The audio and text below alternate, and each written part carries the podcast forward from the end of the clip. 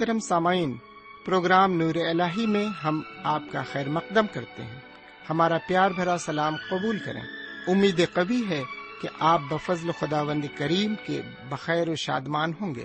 ان دنوں ہم مقدس بائبل کے نئے عہد نامے سے یوہنا کی انجیل کا مطالعہ کر رہے ہیں۔ یوہنا کی انجیل میں یسو کو خداوند خدا کے ابدی کلام کی شکل میں پیش کیا گیا ہے۔ اس کتاب کے ابتدائی حصے میں سات معجزات اور نشانیوں کا ذکر ہے، جس سے یہ ثابت ہوتا ہے کہ یسوع خدا کا بیٹا اور نجات دہندہ ہے۔ درمیانی حصے میں واض و نصیحت ہے اور آخری حصے میں یسوع کے پکڑوائے جانے اور مصلوب ہونے، دفن ہونے اور جی اٹھنے و شاگردوں پر ظاہر ہونے کا ذکر ملتا ہے۔ آئیے ہم اپنے وقت کے ہمراہ آج کے اس مطالعے میں آگے بڑھیں اور خداوند کے کلام سے فیض حاصل کریں۔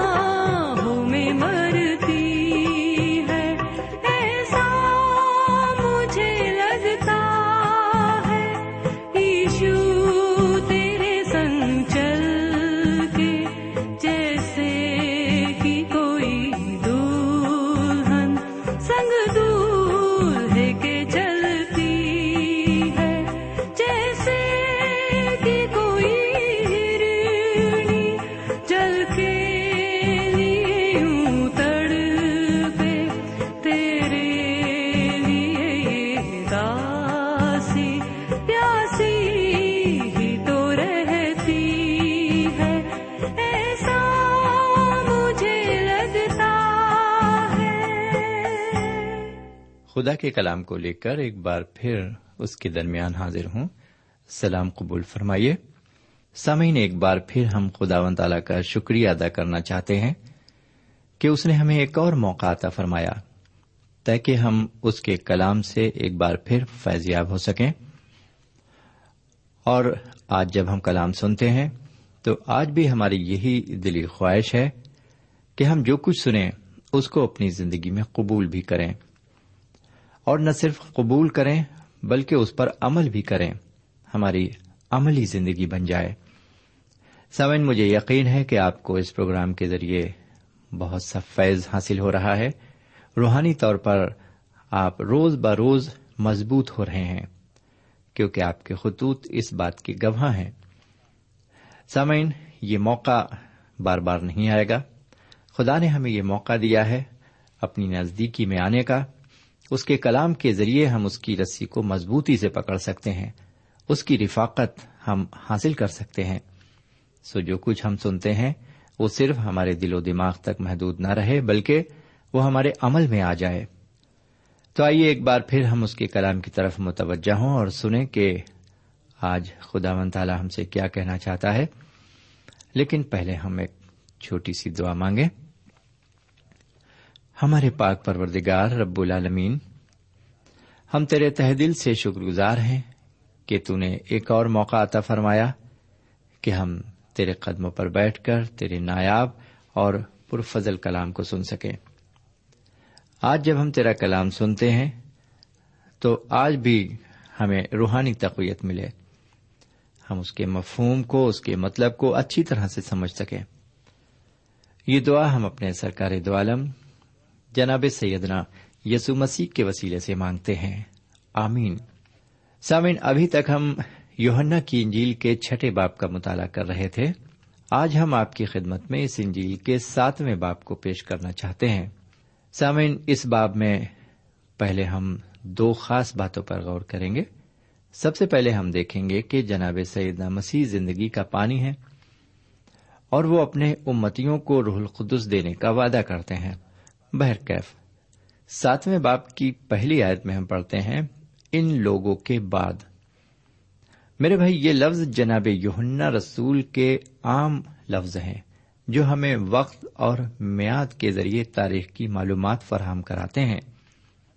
اس طرح ہر ایک واقعہ جس کا ذکر جناب یوہنا نے کیا ہے، وہ ماضی اور مستقبل کے واقعات سے پوری طرح جڑا ہوا ہے۔ مثال کے طور پر چھٹے باپ کے واقعات گلیل میں تبریاس کی جھیل اور گلیل ساگر پر وقوع میں آئے، لیکن اس سے پہلے جناب سیدنا مسیح یروشلم میں تھے، جہاں بیس سیدا کے ہاؤس کے پاس ایک اڑتیس سال کے بیمار کو شفا دینے کے معاملے میں سیدنا مسیح اور یہودی علماؤں کے درمیان کچھ بحث چھڑ گئی تھی۔ اس سے یہ ثابت ہوتا ہے چھٹے باپ کے واقعات سیدنا مسیح کے سلیب پر چڑھائے جانے سے ایک سال قبل اپریل کے مہینے میں وقوع میں آئے۔ اسی طرح ساتویں باپ کے واقعات تقریباً چھ ماہ بعد اکتوبر کے مہینے میں وقوع میں آئے۔ اس درمیان کے واقعات کا ذکر جناب متی مرکز اور جناب لوکا بھی اپنی انجیل میں کرتے ہیں۔ سامعین، ہم دیکھتے ہیں کہ اپنی خدمت کے آخری دن حضور کریم نے گلیل میں رہ کر ہی گزارے۔ جی ہاں آخری دن حضور کریم نے گلیل میں رہ کر ہی گزارے۔ وہ یہودیوں کے درمیان زیادہ نہیں رہے، کیونکہ یہودی علماء ان کو قتل کرنا چاہتے تھے۔ اس لیے وہ ایک بہت بڑی سازش رچ رہے تھے۔ ان ساری باتوں سے یہ ظاہر ہوتا ہے کہ ہمارے حضور کریم جناب سیدنا یسو مسیح ایک الہی منصوبے کے تحت خدمت انجام دے رہے تھے۔ یہ منصوبہ انہیں خدا کی طرف سے دیا گیا تھا۔ اس لیے یہودی علماء ایک سازش کے باوجود بھی انہیں نہیں پکڑ سکتے تھے۔ کیونکہ جب تک ان کا وقت نہیں آتا، کوئی بھی ان کا کچھ بگاڑ نہیں سکتا تھا۔ سامعین، اب ہم یہاں پر جناب سیدنا مسیح کی زندگی کے آخری چھ مہینوں میں داخل ہو رہے ہیں۔ ان آخری چھ مہینوں کے پہلے واقعے کو جناب یونا یہاں پر عید خیام سے شروع کرتے ہیں۔ جناب سیدنا مسیح اس وقت بھی بحث و مباحثے کا موضوع بنے ہوئے تھے اور آج بھی وہ بحث و مباحثے کا موضوع بنے ہوئے ہیں۔ جتنی باتیں حضور کریم کی زندگی کی بحث و مباحثے کا سبب بنی اتنا کوئی بھی چیز جی ہاں اتنی کوئی بھی چیز بحث و مباحثے کا موضوع نہیں بنی ہے۔ یہودی لوگ جتنا بھی ان کی شان میں زہر اگل سکتے تھے، انہوں نے اگلا۔ اگرچہ پریشانیوں کے بادل آپ پر منڈرا رہے تھے، لیکن پھر بھی آپ یروشلم کو گئے کیونکہ یہ عید کا موقع تھا۔ اب آئیے ذرا دوسری آیت کو بھی سنیں۔ ساتویں باپ کی دوسری آیت کو لکھا ہوا ہے۔ اور یہودیوں کی عید خیام نزدیک تھی۔ اور یہودیوں کی عید خیام نزدیک تھی۔ میرے بھائی، یہودیوں کی تین عیدیں تھیں، جن میں سارے یہودیوں کو یروشلم میں جمع ہونا ضروری تھا۔ اسی لیے جناب سیدنا مسیح کو بھی یروشلم میں جانا ضروری تھا۔ یہ تین عیدیں اس طرح تھیں۔ عید فسا عید خیام اور عید پینتکست جھوپڑیوں کی عید کا بیان آپ احبار کی کتاب کے تیئیسویں باب میں پڑھ سکتے ہیں۔ یہ خوشی کی عید تھی۔ یہ اس بات کی یادگار میں منائی جاتی تھی کہ خدا تعالی نے کس طرح بڑے موجزانہ طور پر اسرائیلیوں کو مصر کی غلامی سے رہائی دلائی تھی۔ وہاں سے نکل کر یہ لوگ تقریباً چالیس سال تک تمبوؤں میں رہے۔ جی ہاں خیموں میں رہے۔ چونکہ وہ جنگل کا سفر تھا، اس لیے وہ دوران سفر بھی خیموں میں ہی زندگی گزارتے رہے۔ اس موقع پر نرسنگھا پھونکا جاتا تھا اور ستر بیلوں کی قربانی دی جاتی تھی۔ پھر اس کے بعد ہیکل میں بڑی تعداد میں پانی چھڑکا جاتا تھا۔ یہ کام عید کے آخری دن کیا جاتا تھا۔ یہ اس بات کی یاد دلاتا تھا کہ خدا و تعالی نے انہیں بیابان میں چٹان سے پانی فراہم کیا تھا۔ اس عید کو مناتے وقت وہ مشال لے کر بھی چلا کرتے تھے۔ جی ہاں مشال لے کر بھی وہ چلا کرتے تھے۔ ان کا مشال لے کر چلنا اس بات کو ظاہر کرتا تھا کہ خداون تعالی نے ان کی سینا کے بیابان میں رہنمائی کی تھی۔ وہ رات کو آگ کا ستون بن کر اور دن میں بادل کا ستون بن کر ان کے آگے آگے چلا کرتا تھا۔ یہ آگ اور بادل کا ستون جناب سیدنا مسیح کو ظاہر کرتا ہے۔ میرے بھائی، آپ کو معلوم ہو کہ پرانے عہدامے میں جتنی بھی عیدیں ہیں، ایک کو چھوڑ کر سب پوری ہو چکی ہیں۔ بس ایک جھوپڑیوں کی عید پوری ہونا باقی ہے۔ عید فسا اس وقت پوری ہو گئی جب جناب سیدنا مسیح نے سلیب پر اپنی قربانی دی۔ پینتیکست کی عید اس وقت پوری ہو گئی جس دن شاگردوں نے روح القدس پایا۔ اب صرف جھوپڑیوں کی عید باقی ہے۔ یہ اس دن پوری ہوگی جب ہمارے حضور کریم جناب سیدنا مسیح کی دوسری آمد ہوگی۔ آئیے ذرا اس باپ کی تیسری آیت سے تیرہویں آیت تک عبارت پر ایک سرسری نظر اور ڈالیں۔ سامن اس عبارت میں بتایا گیا ہے کہ جناب سیدنا مسیح اور ان کے بھائیوں کے درمیان کچھ بات چیت ہو رہی ہے۔ حضور کریم کے یہ جو بھائی ہیں، یہ بالکل سگے بھائی نہیں ہیں۔ ان کی پیدائش انسانی تخم سے ہوئی ہے اور جناب سیدنا مسیح کی پیدائش انسانی تخم سے نہیں بلکہ روح القدس کے ذریعے ہوئی ہے۔ ساتھ ہی ساتھ یہ سیدنا مسیح کے شاگرد بھی نہیں ہیں۔ جناب سیدنا مسیح کے ان بھائیوں کے نام اگر ہم ترتیب وار دیکھنا چاہتے ہیں، تو متی کی انجیل کے تیرہویں باپ کی پینتیسویں آیت میں ہمیں ملتے ہیں۔ ان کے نام یعقوب، یوسف شمون اور یہودا ہیں۔ یعقوب جس کا نام ہے، اس کے نام سے نئے عہد نامے میں ایک خط پایا جاتا ہے اور یہودا کے نام سے بھی ایک خط پایا جاتا ہے۔ بعد میں یہ لوگ حضور کریم پر ضرور ایمان لے آئے۔ لیکن جناب سیدنا مسیح کی موجودگی میں یہ ان پر بالکل ایمان نہیں لائے تھے۔ تیسری آیت میں وہ حضور کریم کو صلاح دیتے ہیں کہ وہ گلیل سے یہودیا کو چلے جائیں۔ اس پر چھٹی آیت میں جناب سیدنا مسیح انہیں جواب دیتے ہیں، میرا تو ابھی وقت نہیں آیا، مگر تمہارے لیے سب وقت ہیں۔ آگے ساتویں آیت سے نویں آیت تک وہ فرماتے ہیں دنیا تم سے عداوت نہیں رکھ سکتی، لیکن مجھ سے رکھتی ہے، کیونکہ میں اس پر گواہی دیتا ہوں کہ اس کے کام برے ہیں۔ تم عید میں جاؤ، میں ابھی اس عید میں نہیں جاتا، کیونکہ ابھی تک میرا وقت پورا نہیں ہوا ہے۔ یہ باتیں کہہ کر وہ گلیل ہی میں رہا۔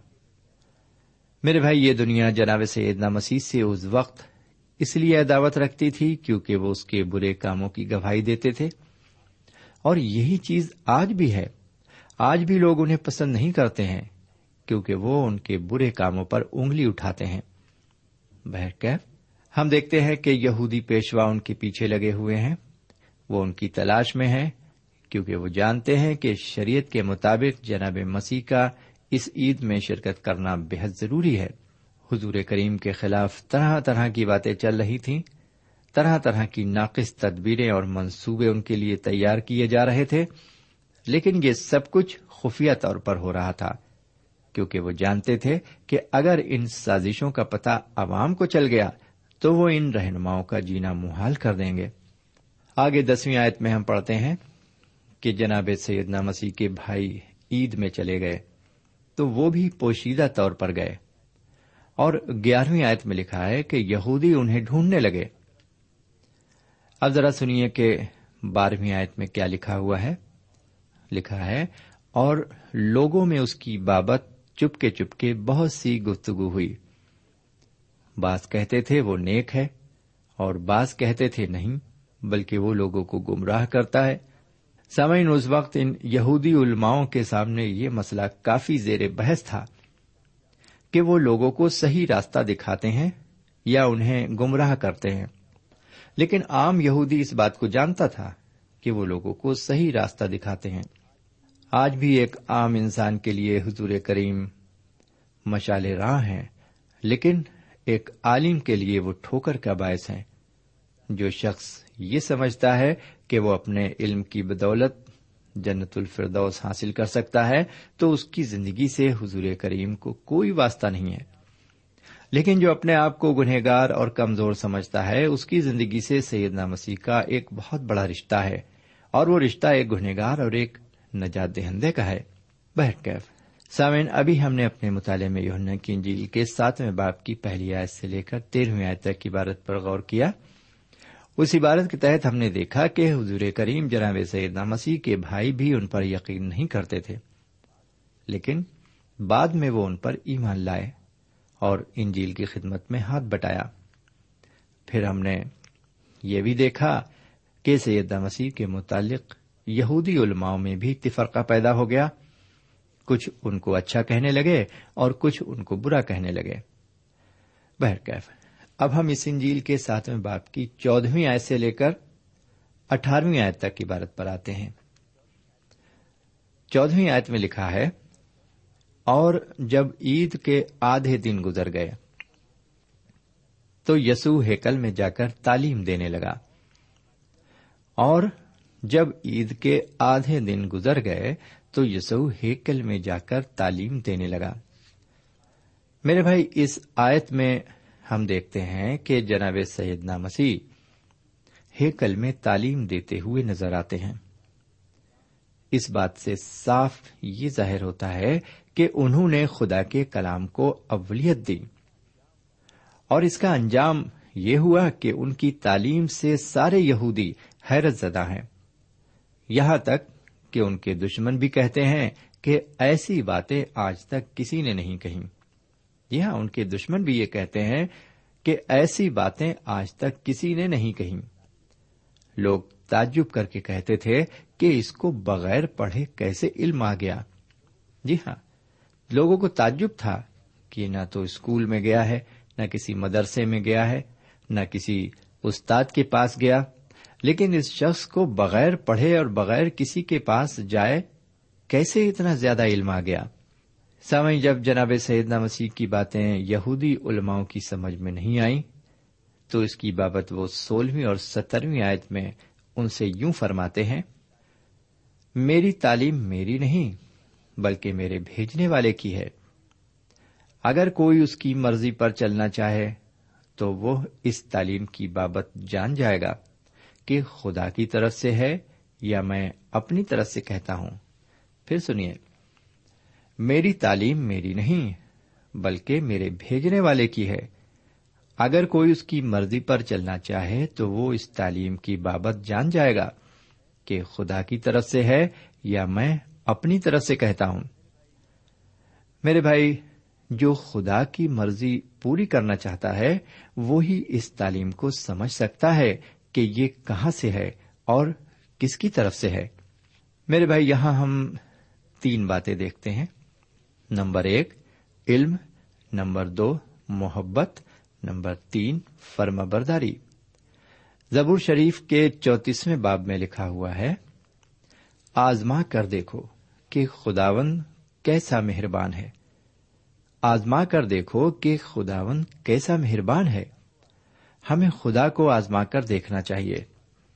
تبھی ہم اس سے سچی محبت کر سکیں گے۔ پھر اس کے بعد ہم اس کی حکم ادولی بھی نہیں کریں گے۔ میرے بھائی، خدا کے کلام کی صفت یہی ہے کہ اگر آپ چاہیں گے تو خدا آپ کے لیے اس کلام کو ایک مشال بنا دے گا۔ اگر آپ نہیں چاہیں گے تو یہ آپ کے لیے بالکل بے وقوفی ثابت ہوگا۔ کیف۔ جناب سیدنا مسیح فرماتے ہیں کہ جو خدا کی مرضی پر چلنا چاہے، وہ اس تعلیم کی بابت جان جائے گا کہ یہ خدا کی طرف سے ہے یا میں اپنی طرف سے کہتا ہوں۔ میرے بھائی بہن، یہ بالکل سچ ہے۔ کہ جو کوئی خدا کی مرضی پر چلنا چاہے گا، وہی بائبل شریف اور انجیل کی باتوں کو سمجھ پائے گا۔ آج بہت سے لوگ ایسے ہیں جو خدا کے کلام کی کوئی قدر نہیں کرتے۔ انہیں کلام کی باتوں سے کوئی بھی لگاؤ اور دلچسپی نہیں ہے۔ ایک بار کی بات ہے کہ کچھ مسیحی مومن ایک اعلی حضرت کے یہاں اس غرض سے تشریف لے گئے کہ ان سے کہیں گے کہ آپ بھی اپنے یہاں بائبل اسٹڈی یعنی بائبل کا مطالعہ شروع کیجیے۔ ہم سب لوگ آپ کے یہاں جمع ہو کر کلام کا مطالعہ کریں گے۔ میرے بھائی، جانتے ہیں کہ ان اعلی حضرت نے ان لوگوں کو کیا جواب دیا؟ انہوں نے فرمایا، بھائی، میں اپنے یہاں کلام کا مطالعہ یعنی بائبل اسٹڈی شروع کر کے کیا کروں؟ جبکہ میرا اس پر ایمان ہی نہیں ہے۔ مجھے تو یہ کتاب ایک اسٹوری بک معلوم پڑتی ہے، ایک ناول معلوم پڑتی ہے۔ یعنی ان کی نظر میں بائبل شریف ایک کہانی کی کتاب سے بڑھ کر نہیں تھی۔ آپ کو معلوم ہو کہ یہ اعلی حضرت ایک یونیورسٹی میں ایک خاص سبجیکٹ کے ہیڈ آف دا ڈپارٹمنٹ ہیں۔ کافی اعلی شخصیتوں میں ان کا شمار ہے۔ میرے بھائی، میں یہ کوئی کہانی آپ کو نہیں سنا رہا ہوں، بلکہ یہ ایک سچی حقیقت ہے۔ جی ہاں میرے بھائی، اور اس طرح کے کئی اور لوگ بھی آپ کو مل جائیں گے۔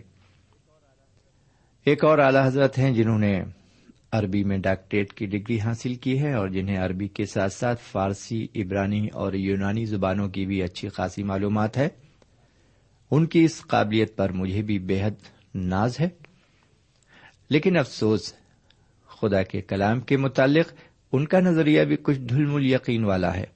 جی ہاں میں ایک اعلی شخصیت کے ناطے جب ان سے ملتا ہوں، تو بڑا جوش اور جذبہ لے کر ان سے ملتا ہوں۔ لیکن جب روحانی طور پر کچھ بات چیت کرنے کا موقع آتا ہے، تو مجھے بڑی مایوسی کا سامنا کرنا پڑتا ہے، کیونکہ ان کے نظریات وہ نہیں ہیں جو بائبل کے نظریات ہیں۔ میرے بھائی، ان باتوں سے صاف ظاہر ہوتا ہے کہ صرف دور ماضی میں یہودی ہی جناب سیدنا مسیح کی تعلیم کو سمجھنے سے قاصر نہیں تھے۔ جی ہاں صرف وہی جناب سیدنا مسیح کی تعلیم کو سمجھنے سے قاصر نہیں تھے، بلکہ آج بھی لوگ انجیل کی باتوں کو نہیں سمجھ پا رہے ہیں۔ ان کے دماغ میں اس کی باتیں نہیں دھس رہی ہیں۔ وہ اس کو پچا نہیں پا رہے ہیں۔ وجہ صرف ایک ہی ہے۔ وہ یہ کہ یہودی علماء بھی خدا کی مرضی پر نہیں چلنا چاہتے تھے اور آج کے لوگ بھی خدا کی مرضی پر نہیں چلنا چاہتے۔ اور جو خدا کی مرضی پر نہیں چلنا چاہتا، وہ اس کے کلام کو بھی نہیں سمجھ سکتا۔ جی ہاں وہ اس کے کلام کو بھی بالکل نہیں سمجھ سکتا۔ اسی لیے حضور کریم نے یہودی علماؤں سے فرمایا، اگر کوئی اس کی مرضی پر چلنا چاہے تو وہ اس تعلیم کی بابت جان جائے گا۔ اگر کوئی اس کی مرضی پر چلنا چاہے تو وہ اس تعلیم کی بابت جان جائے گا۔ میرے پیارے بھائی بہن اور میرے پیارے بزرگ، اگر آپ بھی ابھی تک خدا کے کلام کو سمجھنے سے قاصر رہے ہیں، تو پہلے آپ خدا کی مرضی پر چلنے کا فیصلہ کیجیے جی ہاں پہلے آپ خدا کی مرضی پر چلنے کا فیصلہ کیجیے پھر آپ خود بخود اس کے کلام کو سمجھنے لگیں گے، کیونکہ پھر روح القدس آپ کی مدد فرمائے گا۔ سامعین، انہی نظریات اور خیالات کے ساتھ اب ہم آج کا مطالعہ یہیں پر روکتے ہیں۔ خدا نے چاہا تو اگلے پروگرام میں پھر حاضر خدمت ہوں گے۔ تب تک کے لیے ہمیں اجازت دیجیے خدا حافظ۔ سامعین، ابھی آپ نے یوہنا کی انجیل سے خدا کے کلام کا مطالعہ کیا۔ ہمیں یقین ہے اس مطالعے سے آپ کو روحانی فیض حاصل ہوا ہوگا۔ ہم چاہتے ہیں کہ اس مطالعے سے متعلق آپ اپنی رائے ہمیں ضرور لکھیں، ہم آپ کے خط کا انتظار کریں گے۔ خدا حافظ۔ ہمارا پتہ ہے، program Noor ul post box number one five seven five Sialkot, Pakistan. پتہ ایک بار پھر سن لیں۔ پروگرام نور ال پوسٹ باکس نمبر ایک پانچ سات پانچ سیال کوٹ پاکستان۔ اب آپ ہم سے ٹیلی فون اور ای میل سے بھی رابطہ قائم کر سکتے ہیں۔ ہمارا ٹیلی فون نمبر ہے nine two three, four four six, four zero four, five seven eight. نو دو تین، چار چار چھ، چار صفر چار، پانچ سات آٹھ۔ ہمارا ای میل پتا ہے۔ N A E M three nine four nine eight hotmail dot com N A E M three nine four nine eight hotmail dot com ہمارے پروگرام کا وقت اب یہیں اختتام پذیر ہوتا ہے۔ اگلے پروگرام تک کے لیے ہمیں اجازت دیں۔ خدا حافظ۔